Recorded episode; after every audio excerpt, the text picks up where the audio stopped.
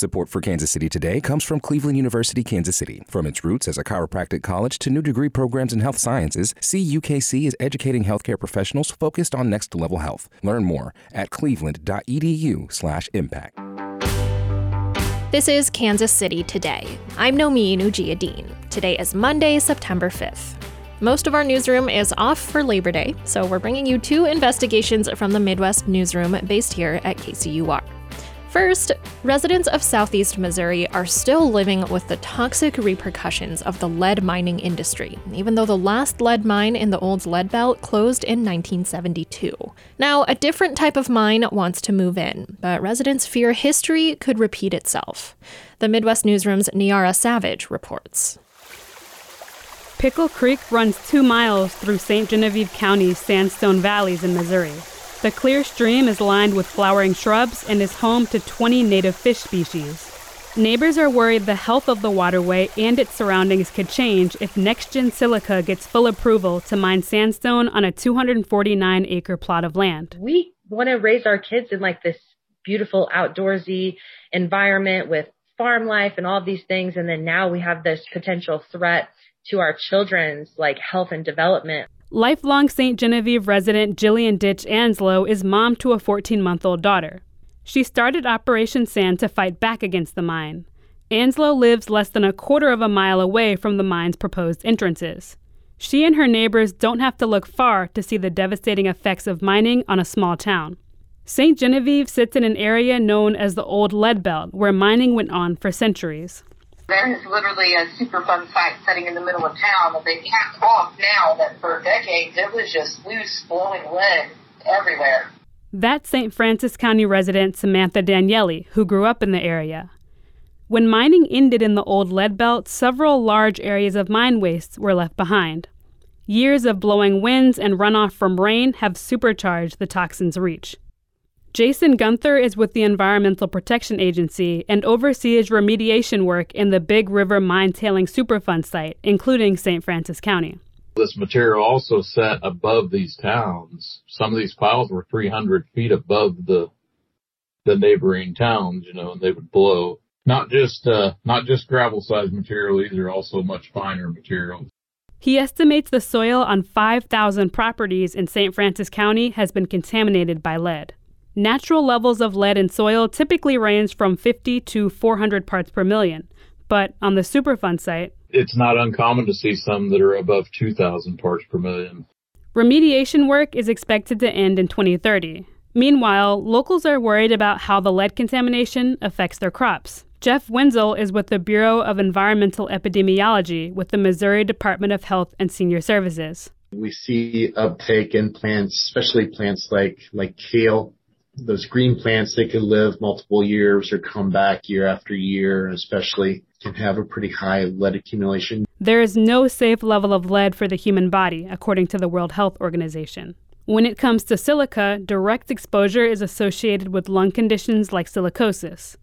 Bobby Shaw is a pulmonologist at St. Luke's Hospital in Chesterfield, Missouri, a little more than an hour north of the proposed NextGen mine. We definitely have known for decades that silica itself is harmful to the lungs. You know, the people most at risk for exposure are the ones that are directly working with it, with the miners, sandblasting, cutting stone. He says more research is needed on how a silica mine might affect nearby communities. Back in St. Genevieve, Jillian Anslow, who leads Operation Sand, wants to keep her town from becoming a case study for how silica mining impacts human health. I don't want my daughter to be where it's like, okay, let's come and sample and let's monitor the children's health in St. Genevieve County. Like, I don't want our county to be the study. I don't want any county to be the study, right? Right now, NextGen is challenging an ordinance prohibiting new mines from opening within a half mile of schools, towns, churches, and public wells. General Manager Clark Bollinger says NextGen has a plan to mitigate the mine's impact on local residents the company must still receive water and air permits from the state. For the Midwest Newsroom, I'm Niara Savage. This story comes to us from a collaboration between the Missouri Independent and the Midwest Newsroom investigating levels of lead in children.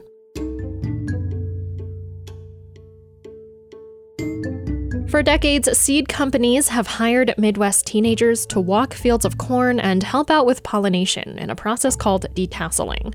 It's fondly seen as a local rite of passage. But an investigation by the Midwest Newsroom found seed companies are now opting to hire migrant workers instead. Nebraska Public Media's Will Bauer reports. Okay, so these are Kune Kune pigs, K U N E, K U N E, and they actually are a red meat. Heather Scar owns a pig farm near Adair, Iowa, a small town a little over halfway between Omaha and Des Moines.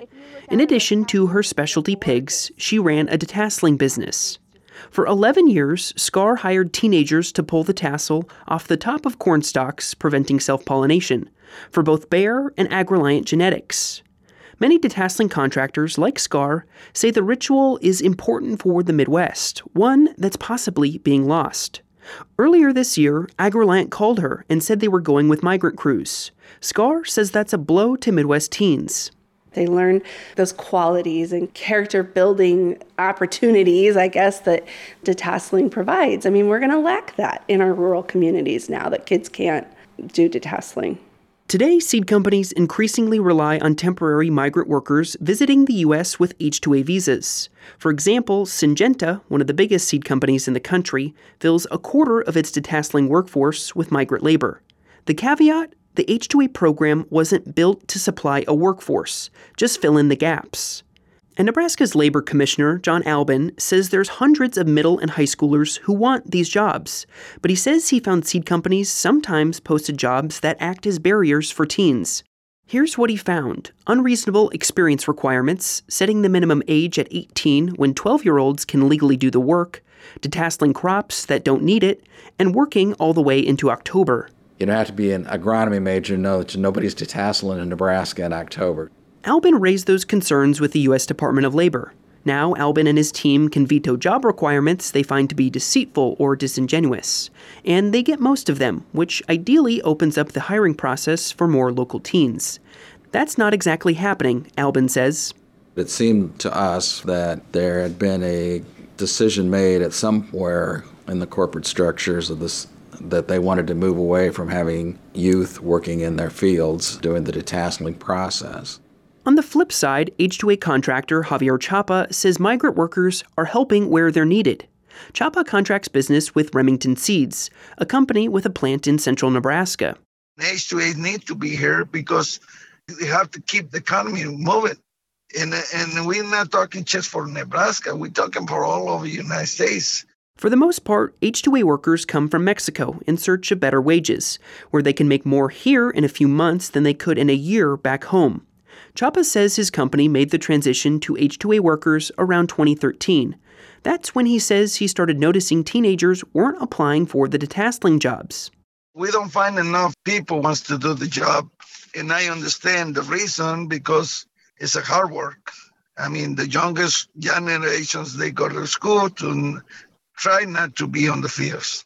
A spokesperson for Syngenta said the seed company needs flexibility for detasseling. When a field needs to be detasseled, it's got to get done. Having a mixture of local teenagers and migrant crews allows that flexibility. Danny Reynaga is a lawyer that specializes in farm workers' rights in Nebraska's panhandle. He says yes, companies choose migrants because they want productivity, but that can lead to violations. The fact of the matter is that H2A workers are vulnerable uh, to, to a large extent. Most would say probably more vulnerable than U.S. workers for a variety of reasons. Many H2A workers often don't speak English, and farm worker advocates say migrants may not know their rights or fear what could happen if they speak up. In Lincoln, 13 year old Daniel Miller got waitlisted for a detasseling job this year. His mom did the job when she was a teenager. So I thought it would be a cool thing, fun. Well, not really fun, but maybe fun. Something to do that would get me some money. Miller is already 5 foot 9, perfect for grabbing the tall corn tassels. He and his mom hope detasseling would be a good first job this summer. He wants to save up for a PlayStation. He says he plans to apply again next season. For the Midwest Newsroom, I'm Will Bauer.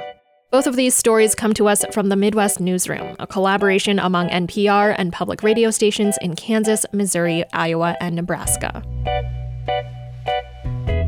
This is Kansas City Today. I'm Nomin Ujiyediin.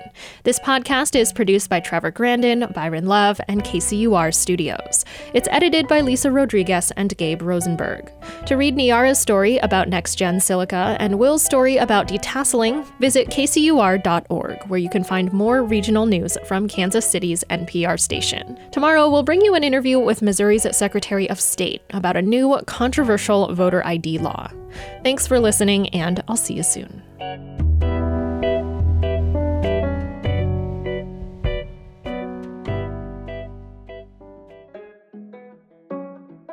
You don't have to travel far to discover something new. KCUR's Creative Adventure email can help. Our weekly adventures will help you discover new ways to explore the Kansas City region. Join the adventure and subscribe at kcur.org/adventure.